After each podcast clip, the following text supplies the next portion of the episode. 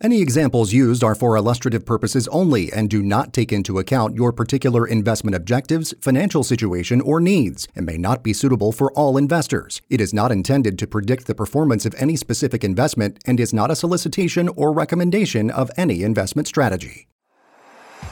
This is another money show. Get set for another hour of the latest financial information and economic news affecting your bottom line. JR and Anthony are committed to helping more Americans like you optimize their income, reduce their tax risk, and reach financial freedom. So let's start the show. Here are your hosts, Anthony Correa and JR Rochford. Here we are, folks. That's J.R. Rochford. I'm Anthony Correo. In the sound booth is Jim Tarabokia. We are the hosts of another money show. We're taking the break from our day to day as financial advisors to give you information you may not hear on those other financial radio shows. We're aware the last thing you need is another money show, but we appreciate you being here. And today, uh, it's going to be a little bit different episode. I know we uh, we talk about a lot of news events. You know, we're trying to uh, prepared, not scared. If you've ever listened to this show, we're trying to tell you what's coming in the future for your finances, not just a hour long sales pitch. Um, but this week's a little different. We're actually recording two weeks in advance because JR and I will be gone the week before this one airs. Actually, the whole family, but a whole family vacation trip. So we will be out. So we wanted this one to kind of do some general knowledge, financial planning things, um, some frequently asked questions, kind of some stories we've seen over the years, and maybe even uh, reintroduce ourselves a little bit for those just tuning in and you know getting a feel for who we are now. Well, that sounds like fun. Sounds and Anthony, you seem to be in good spirits today. I think there's something about recording in the afternoon versus recording in the morning that's doing it for you. Usually well, in the morning, I'm more on fire. Yeah, there's something about the buzz you can get right before you're recording in the afternoon when you call it a day and you are you implying, hour. Are you implying to our listening audience that you've been having a cocktail or two? you know, you do realize it's two o'clock in the afternoon. It's not five o'clock somewhere yet. Here. Ah, crap, you're on to me. Well, we actually, I have not started yet, but right after this, we do have a happy hour. If you are a small business owner, we've got a men's networking happy hour that we do on Throne uh, the one on 67 was the second Tuesday of the month. So, small business owners, just anybody who's out there networking, come meet us, come meet some other people that could uh, be good for you. Or just any, fun. you know, it's West Valley Men's Networking Happy Hour. So, we would, pre- you know, we'd be preferred if you're a dude, but, you know, I mean, I would actually prefer if they were not. I mean, I wouldn't be in those women's only networking groups, but they won't let me. So we've tried. We we have given it a, we've given it a shot. So yeah, and that's once a month. And you know what? It is not like other networking groups. We don't do a 30 cent commercial. We don't have a speaker. We show up and we have a couple beers and we chat. And you know what? The reason I think that's the best networking, you get to know people, whoever's a good fit for you. If you can use their services, if you make friends, life is good. So normal networking is kind of slimy. You some of these big organizations, I won't mention any names like BNI because I don't need to be sued by anybody other than the government.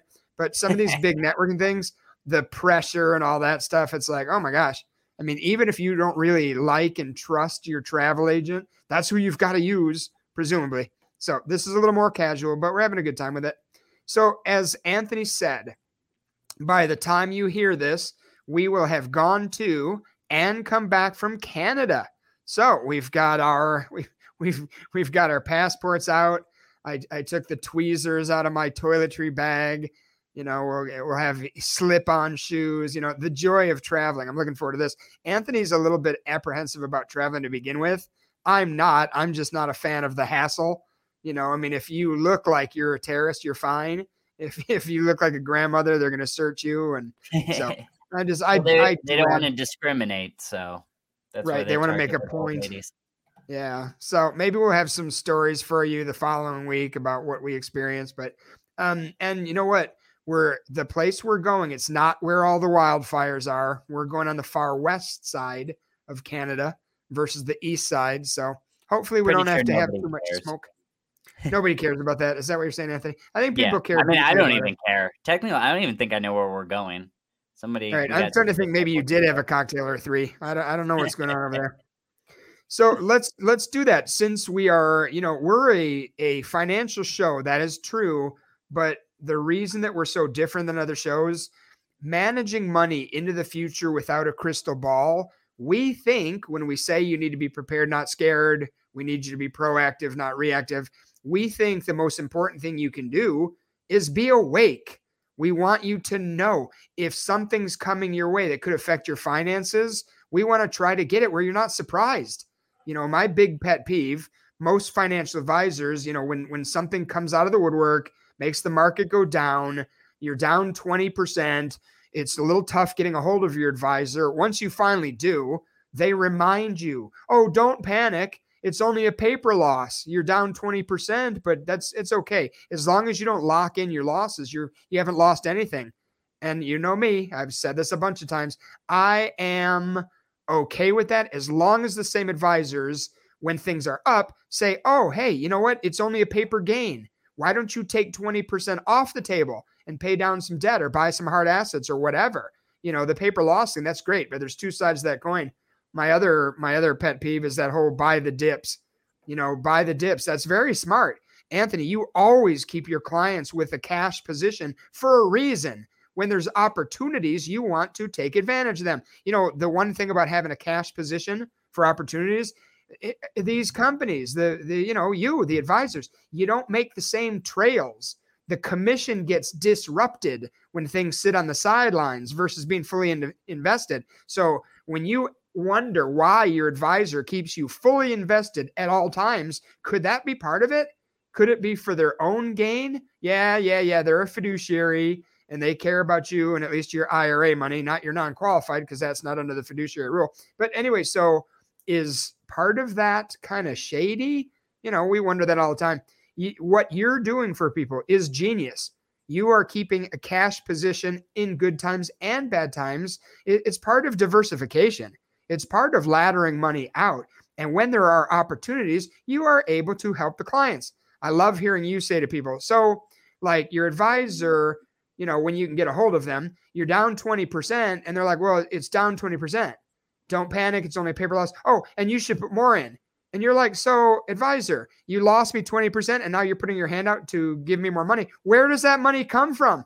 I'm doing my Anthony impersonation. You know how you did mine a few weeks back? This is JR. Oh, mine Anthony. was spot on. where where does that money come from? So now I have to ask you to transfer money from your bank over to your brokerage account so we can invest you and hope you don't lose more money. Ah, doesn't make sense. This job is kind of, yeah, I, I don't know. I mean, it's probably bad that I say this because I've been here for 26 years in this industry. I think my industry, some of it's pretty slimy. You know, I'm not saying we're we're timeshare salespeople or used car salespeople. I'm saying we're way worse. I mean, at least then you know what to expect. You know, if you go to a timeshare presentation, it's going to be painful it's gonna be hard to get out of there. But at least when you leave, you're gonna have a DVD player or a toaster or something. Are those still a thing? Do, does anybody have a DVD player anymore, or is it all just now Netflix? Netflix, good job. Now you're gonna make me. I was stealing Anthony's password for years, and now all of a sudden Anthony has to pony up three dollars for me to watch Stranger Things. Get out of here. And I will not pony up that money. So it looks like you're not watching the newest season of Stranger Things. You if are you pay if you pay three dollars a month for me to have your stolen password, I'll give you two dollars and fifty cents each month. And don't don't give me that look. That's inflation, dude. I mean, I'm I'm sorry, but these are inflationary period, and that's I'm I'm in. I'm on that. So if if let me ask you something. If this industry is so shady and you know you can't really put it into a positive light, why are you in it? Why are you doing because this? Because I want to make a difference. You you know, and here I'm going to get sappy for a second on you. My family practice is a fourth generation. My name is on the door. In in the day and age of Charles Schwab and Edward Jones and these big wirehouses, we are holding ourselves accountable do you realize the word fiduciary isn't that old? It's only like 10 years old. Before that, are you telling me all these advisors were out there doing whatever they wanted? Well, um, yeah, kind of. Hate to say it to you, but yeah, sort of. So we have been a fiduciary practice forever. And yeah, we really do want to make a difference. We tell people the truth. There's people that come in our office to invest and we turn them away. We look at their debt, we look at their whole situation. We are not a transactional office. We actually like to consider ourselves financial advisors instead of financial salespeople. So that's great because we're independent. So if we don't make any money, if we don't help anybody, we make less money. That that's not good. But you know what? Try doing that when you work for a wirehouse. When you work for Wells Fargo Financial Advisors, you know, you wear a black suit, white shirt, red tie, highly polished shoes, you know, those people. Even if you took the most honest advisor on the planet and gave them a little corner office at Wells Fargo, you know, the problem is if they don't keep moving people's money, they're going to be in a different job in six months. We have no pressures, no quotas. We've had good times and bad times with our commissions in our office. Sometimes it's right to make good money, sometimes it's not. But you know, when I say I'm trying to make a difference, I would say, and you know this, Anthony, when when we get new clients, how do we get them? You know, obviously we're 100% referral. We don't have the big co-op dollars of the wirehouses. So obviously people say try these guys. They're honest, they're good, they're nice people come in, we're a second opinion on their statements. I would estimate, and you've been with me five years, I'm, I'm thinking you'll attest to this.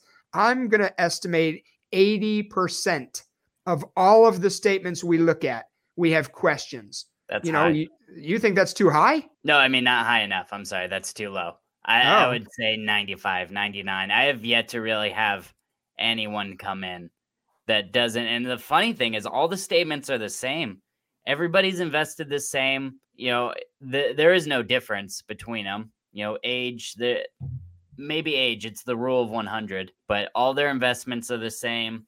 If they do have annuities, a lot of times they're variable and they're trash. If they do have fixed annuities like we like, it's kind of like a side thought. It's not really used correctly in their portfolio. Mostly it's just stocks, bonds.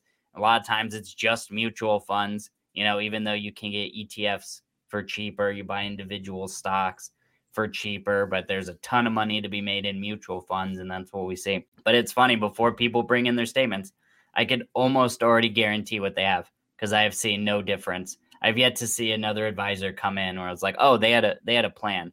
They were doing something different. They were doing something unique. All these guys are a dime a dozen. We talk about that all the time, what we see. And, and I'm still going to go with 80% because some of it just needs to be tweaked you know, eh, our thing over the years, you've been pitched, you've been closed. By the way, that's one of my least favorite words on the planet when people talk about closing. I've seen, what is it, Glengarry, Glen Ross, ABC always be closing. Look at my watch, you know, uh, go to hell. I hate that.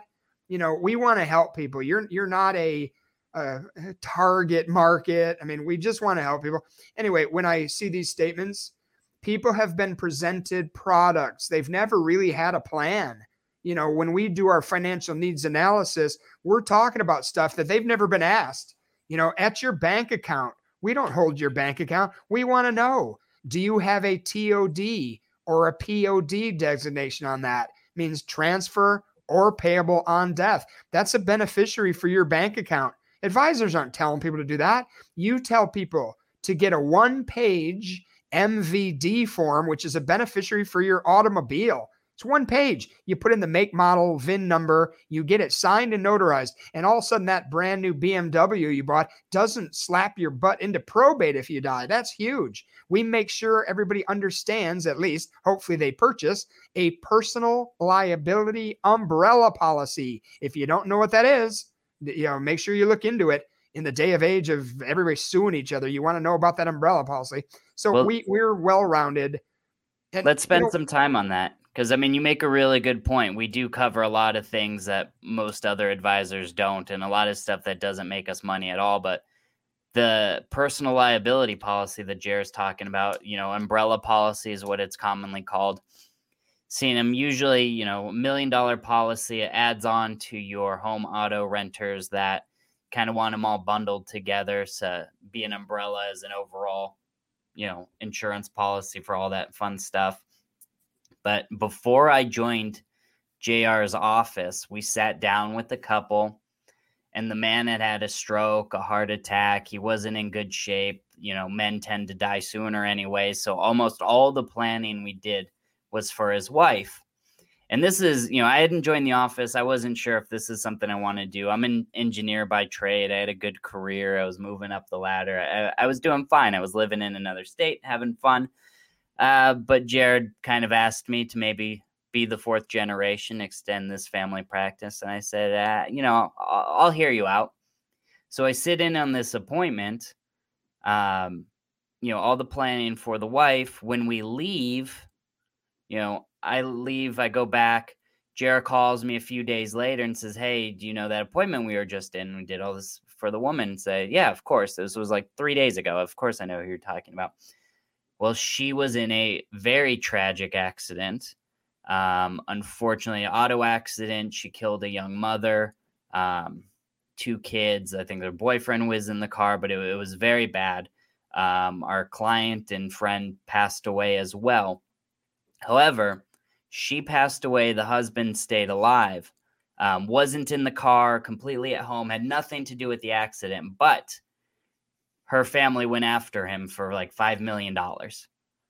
You know, just an insane amount of money. And this is an amount of money that people typically have. You know, we handle for all, we handle finances for all kinds of people and all kinds of financial situations. There aren't a ton that have that kind of money laying around but he was an innocent bystander being sued for all this money, you know, while he's trying to mourn his wife in this massive lawsuit that could wipe him out.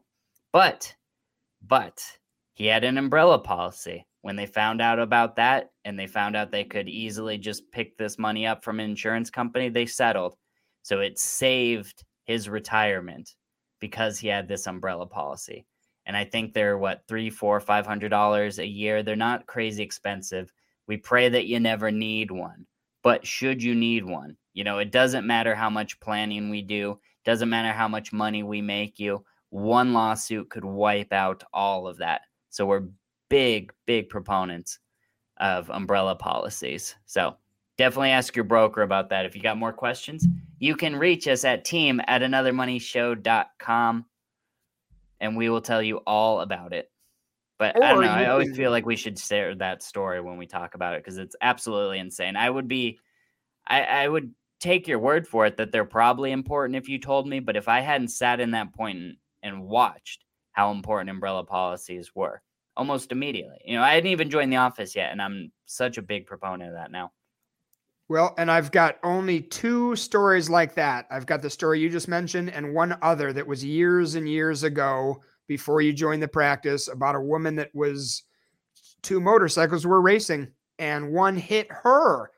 You know, she didn't hit the motorcycle driver, they hit her, and yet they family still sued him and wiped him out. So the one you're talking about, the person had an umbrella policy and it, it went, it took a lawsuit from $5 million settled down at 1.7 million. So it, it, was noticeable. The other one, the woman did not have an umbrella, and my father had to help her liquidate everything she had through us, everything else she had. She wound up having to mortgage her house. It it literally wiped out. I don't know what she was probably 70. It it wiped out her entire life savings on this accident. So, and you know, my thing is with insurance, we want you to have it. We hope you don't need it. it. It's it's a necessary evil. We can help you spend all your money and go broke on insurance. You know where they call that insurance poor. But there are a couple that we're really big believers in. One is the umbrella. Another, obviously, we're in Sun City. It's long term care insurance. You know, we think 100% of all women have to address that need or the potential need. Men, yes, you're right, Anthony. We die of strokes, heart attacks. We die younger to begin with. What's the old joke? Why do men die younger than women? because they want to. no, not funny. Not funny. That wasn't my joke. That was Anthony. Anthony Correo at Rochford Associates, conveniently located in Sun City, 623-523-0444. So yeah. And on the long-term care, we won't get into that today because that really takes an entire episode. But long-term care insurance, you have to have a plan. Your plan might be you have meager assets, you're going to spend them down. You know, be careful with gifting there's a five year look back. So if you give your money to your your children because you find out you're an early stage cognitive impairment, be careful. But other than gifting and stuff, we have a plan. We might have to help you with how to do all tax planning. You spend on your assets, then you get some assistance. If you're really, really wealthy, if you got $5 million, then you're self insured. You have choices. You can go to a senior community if need be. You can stay at home, whatever. You use that money. If you're in the middle, sometimes we're taking regular life insurance, we're taking fixed, fixed only annuities as a chassis, and we're putting a long term care rider on it. We're leveraging some of these people's money up by three times. You know, we've got the one we call the tripler. You put $100,000 in, it's a fixed annuity. It's got a declining surrender charge. So we're always aware of that. It has to be part of a laddering strategy. But this, this tripler, if you die in your sleep, it's still like an annuity. You name your beneficiary, the insurance company does not keep your money. It's not what we had 30 years ago with the life only annuities. So you die, they get your money, no surrender charge, nothing. If you need it for income, you draw it down for income. You know, you start taking your free withdrawals or you turn it into a pension. But if you need long term care, it leverages your money three times. Well, that's too good to be true. How does the company stay in business? First of all, first of all, wait, but wait, Phil Swift, there's more. First of all, the company knows that they're going to use your $100,000 first out of the 300,000. The average is currently about 2.6 to 2.8 years that people need long-term care insurance if they need it. So the company knows they're going to cover a big chunk of it on your money before they get into theirs. And you know, some people defy the odds and they need more. They need 5 years of care. So the the other thing is they're taking your $100,000 along with tens of thousands of other people and they're investing it. You know eh, eh, make sure you watch the company make sure it's a good company that's using you know a grade paper bonds. You know they're using stock options. Their actuarials are smarter than the average bear. So anyway what i'm getting at with insurance we think it's really important. It's a base like anthony always talks about the base of your financial plan should be income you know the people that have higher assets they can spend down their assets trying to retire you know, to get to and through retirement, they can spend down their assets. The number one fear of retirees is running out of money. So Anthony's thing is let's leverage some of that money and put a lifelong income you can't outlive that covers your bills. And we look into future inflationary pressure and we set you up. yes, now you have less assets if we make it more restrictive, but you don't have to worry about running out of money. Then you can take money that's left. And if you're safe with, say, half your money, the other half can take more risk you can actually eh, take advantage of more opportunities. So we're, we're a big fan of a base. And with a base, it's insurance, it's guaranteed lifelong income. There's certain things that we're a big fan of. Now you take this crazy world, Social Security, Medicare, Medicaid, they're all broke. You know, Social Security, we've we've talked till we're blue in the face about this. They are going to raise the age. Instead of being able to take it at 62, or 66 in 10 months or 70, they're going to say, I'm sorry, we're all in this together. You know, you can't even begin until you're 70 or 75. Well, how can you do that to me? Well, because it's broke. And because as long as we don't pick on you and we raise it for everybody, we can do it. And, you know, they don't care. They raid that fund for cell phones for people coming across the borders. They do all kinds of stuff. So that's what they're going to do. And it's not going to save it. So then they're going to take the poor younger workers that are putting in six and a half percent right now, and they're going to say it's not enough you know, we're going to have to double that. We're going to have to make you pay 12 or 13%. And then the granddaddy for us in our office, because we're in Sun City, they're going to lower your monthly benefit. They're already coming out saying 23%. And if the government says 23%, I bet a million dollars is going to be 23.5%, knowing them. I mean, it's, it's just, it's insane. So let us help you. Should wow. I take a breath now, Anthony? Yeah, I was going to say, now we sound like all those other shows all this financial advice. It's weird. I miss the being live or week of and giving all the news stories. Yeah, but this is good because you know we get new listeners all the time, so sometimes they need to kind of get an idea that we're not all just news stories. You know, we're not just looking for black swan events. We also do normal financial planning in the office. And yeah, you know, what if the world doesn't end? But right? I mean, honestly, it it the market should. Uh, there's so many things that are failing around us, and we're just hobbling it all together. So there's kind of a uh, a balancing act of preparing for today and tomorrow, but a lot of it's just protecting yourself for today and the potential of catastrophe tomorrow. And you know what? Good financial planning is good financial planning at any given time, and that's what we're keeping our our little mind on. You know, a lot of the people that we meet, well, most people I think on the planet, they want 10 to 20% return with no risk. And over the last 15 years, there's been some quarters, even a few years, they've gotten it. So all of a sudden, everybody's a genius. Everybody's like, you know, I, am I'm, I'm in these, you know, mutual funds. Um, by the way, back to mutual funds and statements. It's funny because people are like, I'm diversified. It's like we we look through the funds. You're an engineer. You break down the funds. You you look at what they're really doing. You do a look back. How did they perform in 2008? They're, they've diversified with like three different funds or seven different funds, but they're all the same holdings it's funny, you know, you get older, they put you from stocks to bonds. You're getting older. We have to do less equities, more more bonds. Did you notice how bonds did last year? 2022 was not a great year for bonds. So we and you know, I mean, we have ideas for you. We can show you a way to substitute your bond portfolio with a fixed annuity portfolio. Everybody hates annuities, by the way. You know, Fisher told us to, Dave Ramsey, Susie Orman, you better hate annuities. We can show you enough information for you to research where you might actually become a super fan. You know, most people that own annuities want more annuities. Jim sound on a thing. It was like 86% of all of the annuity holders that they polled wanted to talk more about annuities. So interesting. Well, all annuity means is pension. I've had this yeah. conversation with a thousand people. Uh, do you like annuities? I've heard bad things. Do you like pensions? Oh, I love pensions. Those are great. It's the exact same thing. If you know anybody who has pension paperwork through an employer, through the state, look at it. All of it says annuities. It's one in the same. You're just sold on hating annuities because people want to keep you in the stock market. You get so let's you got to keep investing to keep Ponzi schemes going. So that'll be it for right now. Um, we got one more segment for you. We will be right back. In the meantime, you can reach out to us at team at anothermoneyshow.com. You can find us on the web at anothermoneyshow.com. And you can also listen to another money show or listen to another money show at your convenience wherever you like and subscribe to podcasts. We'll be right back. You're listening to Another Money Show.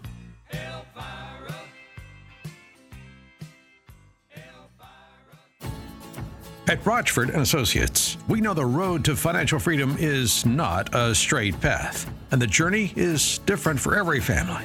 And in times like these, we want you to feel confident that you're safely on track to meet your retirement goals. We want to ask you to prepare for economic chaos. We want you to prepare for bank volatility. We want you to insure and protect your assets with a smart plan. Our team can help you make the most of your hard earned savings using strategies that are right for you. I want more people to sit down with us. When we talk about a financial plan, it's different for every person we meet. We tailor make our plans. Schedule your no obligation consultation today by calling 623 523 0444. That's 623 523 0444. Rochford and Associates, veteran owned and proud to serve Americans like you. Thanks for listening to Another Money Show. If you like what you're hearing, be sure to leave us a rating and subscribe to the show wherever you listen to podcasts. Welcome back to another Money Show. We are so glad you're with us. As usual, we are. We appreciate it. We're a little fish in a big pond. You know, we're getting noticed though. We're getting people are asking questions. You know, Doug is still doing an amazing job on the YouTube channel. We've got about 50 little mini clips on there now and I've I've had people ask me, they're like, well, so I saw that YouTube clip, but it didn't really it didn't go very in depth. Every one of those YouTube clips has a link to the show. So those are they're based on each week's show. So dig a little further, go into the more button. You can make comments. We're actually reading those. You know, either Doug or Anthony or I am responding to those comments. So it's it's been great. Find us on the YouTube channel. It's a good way to introduce us to people if we can ask you to help us because if you text one or if you message one to somebody and it piques their interest, maybe they'll start following us too. You know, I mean, we're we we took on this show to sound alarms. We did not take this show on as a sales tool. You know, I mean, we are starting to get appointments, so it's it's been wonderful. You know, again, we're doing the right things. We're if we can help people, we'll be honored. But it's it, this is good because we're waking people up. So, speaking of which, we each week it seems like we're getting new listeners. Do you mind, Anthony, if we take a few minutes and kind of give people our back our background to how this started? Is that okay? Uh, it seems like a good idea. I mean, we always say that at the very beginning, we introduce ourselves as that fourth generation family practice. I mean, well, what does that even mean? How did we all get here? You know, I, I think that's kind of important. I think it's kind of cool to have a, a family practice like this. Well, let's do it. We have time since we're not digging into the current events in the news. We have plenty of time, so let's let's introduce ourselves. So, and I'll try to condense it so it doesn't take the rest of the time. But you know, oh it, god, it is, it's definitely going to now. You jinxed it. You jinxed it. We're done. All right, you tell your story. I'm going out. I'm napping. I'm going home. All right, so this is not cool. You know, part of this whole thing, it, will give you the background, but it always ends with Anthony being mean to his poor old gray-haired stepfather. Wrong. Never. yeah, mean. no, I'm not wrong. Look at he's being mean right now. Wait till you hear his impression of me. It's it's kinda spot on. So, taking things back, I am originally from Chicago, Illinois. We lived in the northwest suburbs. I was born in Chicago, lived in the suburbs. And my father went into business with his father. They had a couple travel agencies. One was called Rochford Tours. They had Happiness Travel. So they had this travel. And then it kind of branched out. My father went into advertising and printing. And then it got to financial. He, eh, he actually worked for Fidelity, the company Fidelity. I, I still have these envelopes and letterhead from Fidelity with my father's stuff on it. So kind of cool. So basically, they went into business together doing different businesses. And my father kind of ended up towards the financial side. So, and it was it was interesting because he never planned on going into business with his father. So, but it, it happened. Fast forward a little bit, my father retires in Illinois. He had come out to Arizona and visit me. I was stationed out at Luke Air Force Base. He always seemed to come visit during the winter. So he thought it was so beautiful. I mean, he's coming from Chicago, where it's a little bit chilly at, at times. He comes out here where it's absolutely gorgeous. So decides to move out. So fast forward to 1994, I want to say end of 94, beginning 95, he moves out here and he's retired. So, but he's not a golfer. He's not a big TV guy. He's really doesn't have much of, of a hobby life. He liked to eat. Uh, we're, we're from a short, fat family. I hope that's okay to say. I mean, we're we're all kind of short and fat, and we love to eat. He liked to, to eat, and he liked wine. My father was a big wine guy. Anyway, so he's not here long, and he starts getting the itch, and he goes back to work in the financial services arena. He gets a job at MetLife, takes on a book of business. Things are going great. So he's doing really well. He's getting these vacation trips because he's doing a lot of production. And then he gets sick. So my father, in the beginning of 1998, winds up with prostate cancer that metastasized, and it and it was bad. It was in his blood. He basically he winds up at St. Joe's Hospital downtown, just comfort care, liquid morphine, feeding him intravenously. You know, um, hospice gets involved, and they're like, "We're just going to make him comfortable." They said, "Gather his his you know get his affairs in order and gather the family. That if things go well, he'll be here for six weeks." Well, he's a financial guy. So he had long-term care insurance, he had a trust, everything was pretty pretty well set. You know, the family, you know, people did come in, had one stepbrother in California, so we were kind of spread out. But anyway, so went to say goodbye to him. Well, he just didn't pass away. He he wound up in mind you 6 weeks to live. He passed away in September, was it August or September of uh, 2013. So he lived 15 years after having six weeks to live. I worked with him for 11 years. I was very happy working at Montgomery Kone Elevator. Shout out to my boss, Ben. I still miss Ben. I don't talk to Ben very often, but I miss him.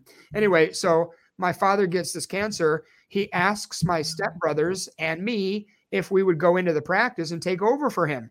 He's like, I told these people, I gave them my word that I would be here for them. And, and I'm not going to be here for them. And I need you to be there. Well, both brothers said no. I said yes. And my my thinking was I'm not going to lie to my father on his deathbed. You know, I mean I lied to him plenty growing up, so I thought, you know, as an adult now and him being being sick, I'm not going to lie again. So anyway, so my thought was I am going to come into business with him, but when he passes away, which won't be long, I'm going to find a good, honest, trustworthy representative at MetLife. I had a guy in mind. There was a guy that he worked with that I knew fairly well. And long story short, I'm in Secaucus, New Jersey at MetLife Corporate Training School. Got my insurance license. I'm getting long term care training because my father was the long term care manager in, in Phoenix. And I'm getting my securities license. Well, he doesn't die. Two years later, Ben is like, you know, it looks like you're not coming back. I'm like, it, it seems to be the case. And now I'm here, tw- what, 26 years later. I'm still here, but I didn't want to be in this job. Then a few years back, well, more than a few, I mean, about, I don't know, now seven or eight years ago, I started thinking, now it's me. I've got an office manager, you know, things are going well, we're taking care of people, but I'm I'm getting older. And, and what if the same thing happens to me? So I start working on you.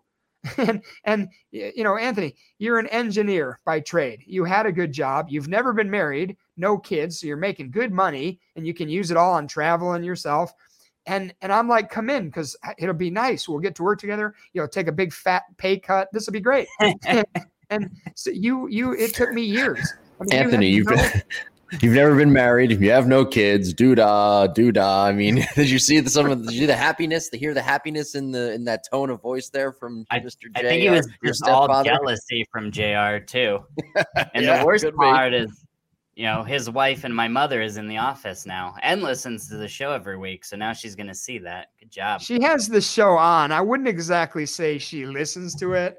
I noticed you've been missing a lot of work lately, Bob. Well, I wouldn't exactly say I've been missing it. Well, just like your home life, she doesn't listen to you. So it doesn't matter if you're, you know, in the office or on the radio or at home. She just, she tunes you out. Yeah, but the good thing is I'm used to it. I don't know if I can count on one hand I don't know if I can count on one finger, even this finger, how many people listen to me. so anyway, so and you, Anthony, so you come out. I mean, it it took a while to convince you. And the only thing I asked you, I said, you need to give it two years. I said that because within two years, if you're doing the right things, we work hard, you're going to match what you were making as an engineer. I mean, that's how I see this. You know, we we make decent money when we're able to help people. And I mean, now it's been five years, it's flown by. And look how happy you are. Oh, is this the face? There's your cue. Look how happy you are. oh, I'm. Oh, wait. Were you trying to get me to say happy. I used to be happy? Yeah. I can't say it when you cue it up like that.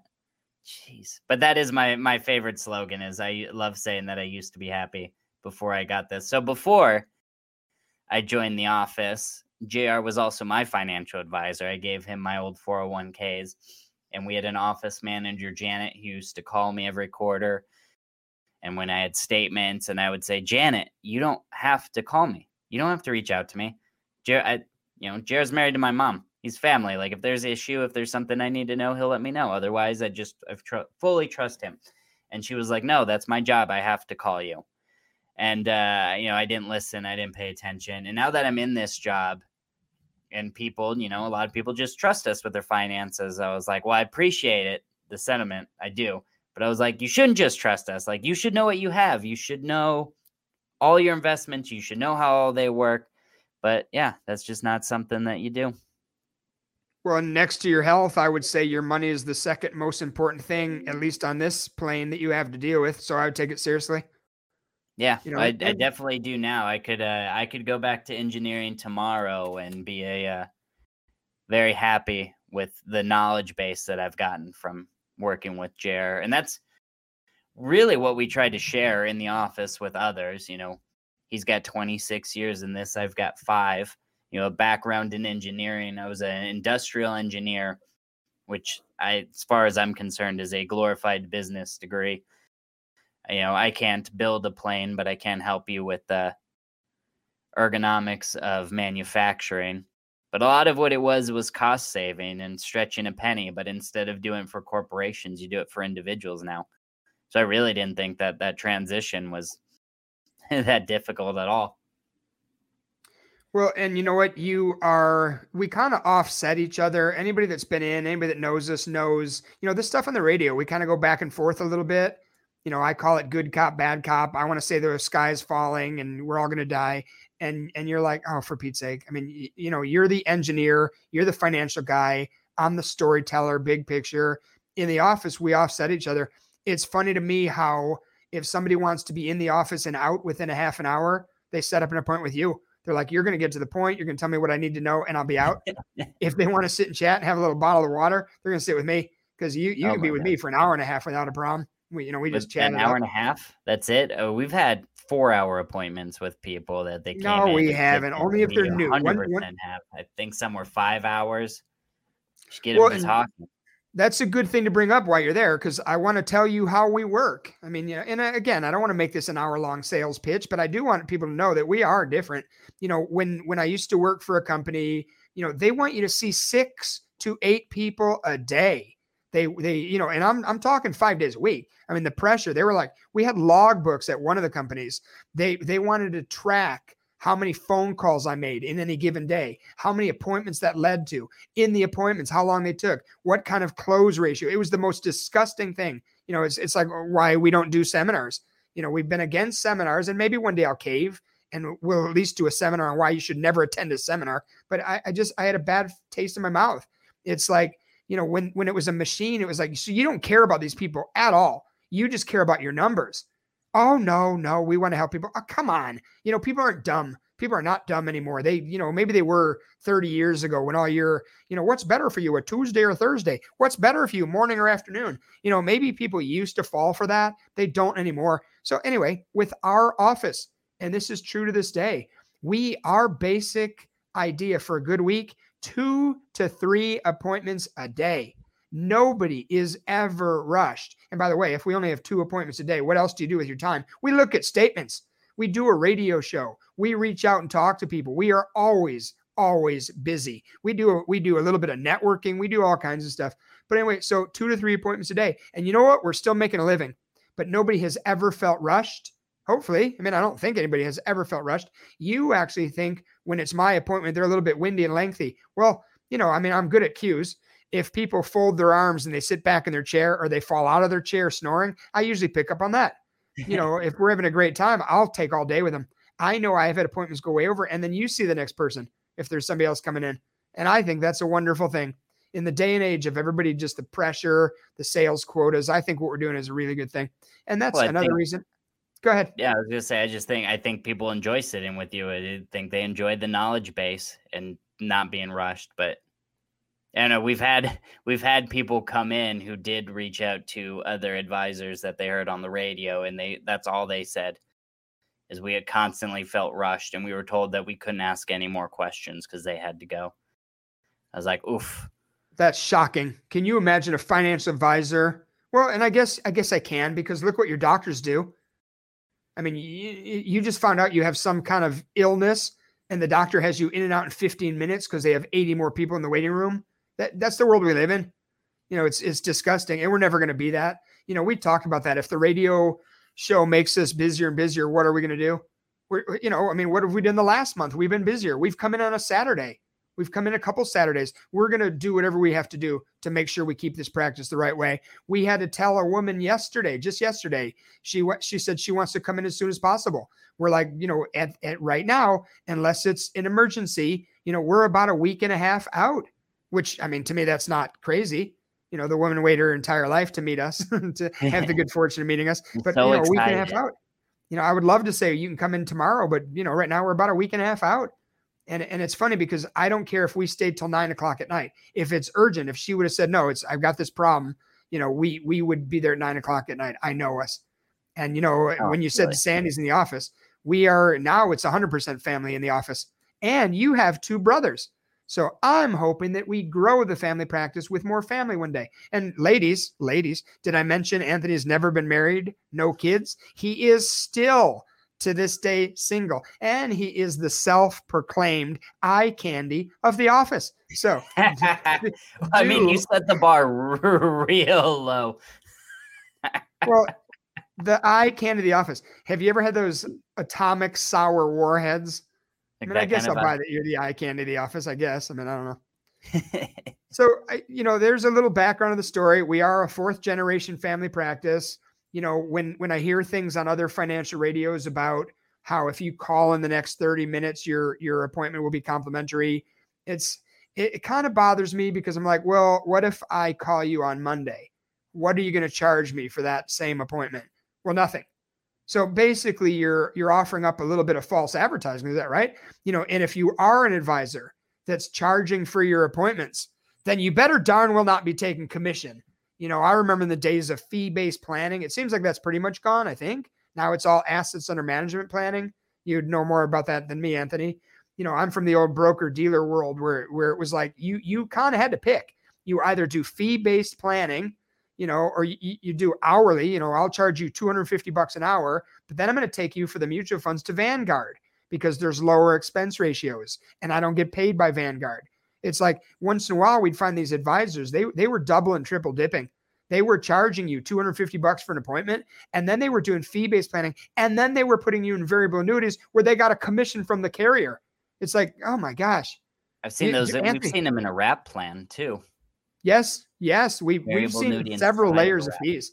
Yep, you might have a brokerage account where you've got you know a product in there that you're paying 12b1 fees or whatever, and then you've got the brokerage account, so you're paying something for that, and then you've got the advisory fee, so you're paying your one and a quarter or one and a half percent, you know, for the brilliant management. Yeah, we've we've seen that, and our whole thing, whatever betters your situation, is what we're trying to do. You know, Anthony, you you do manage money you know, when we look at the average around us in Sun City, you know, it seems to me like it is one and a quarter to one and a half percent. You know, for smaller accounts, obviously, the more you move, the less the broker's going to charge you.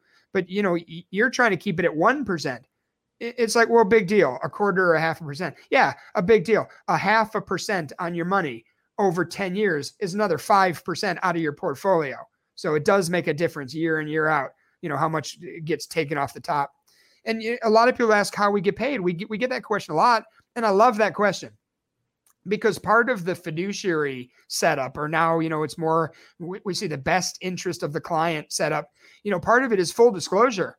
You know, I, I don't understand how you can do what's in the best interest of the client if you're a captive agent. If you work, and I'll use MetLife because I used to work there. If you work for MetLife, they think MetLife is the solution to everything you know, well, yeah, I mean, I hate to say this, but going back, we used to go outside of MetLife sometimes and we were not supposed to. You know, if you could buy term insurance, you know, one of the big names, this is going back 20 years ago, it was called West Coast Life. And we could sell a term policy from West Coast Life to our younger clients for literally about 40% less than the MetLife policy. We're going to do that.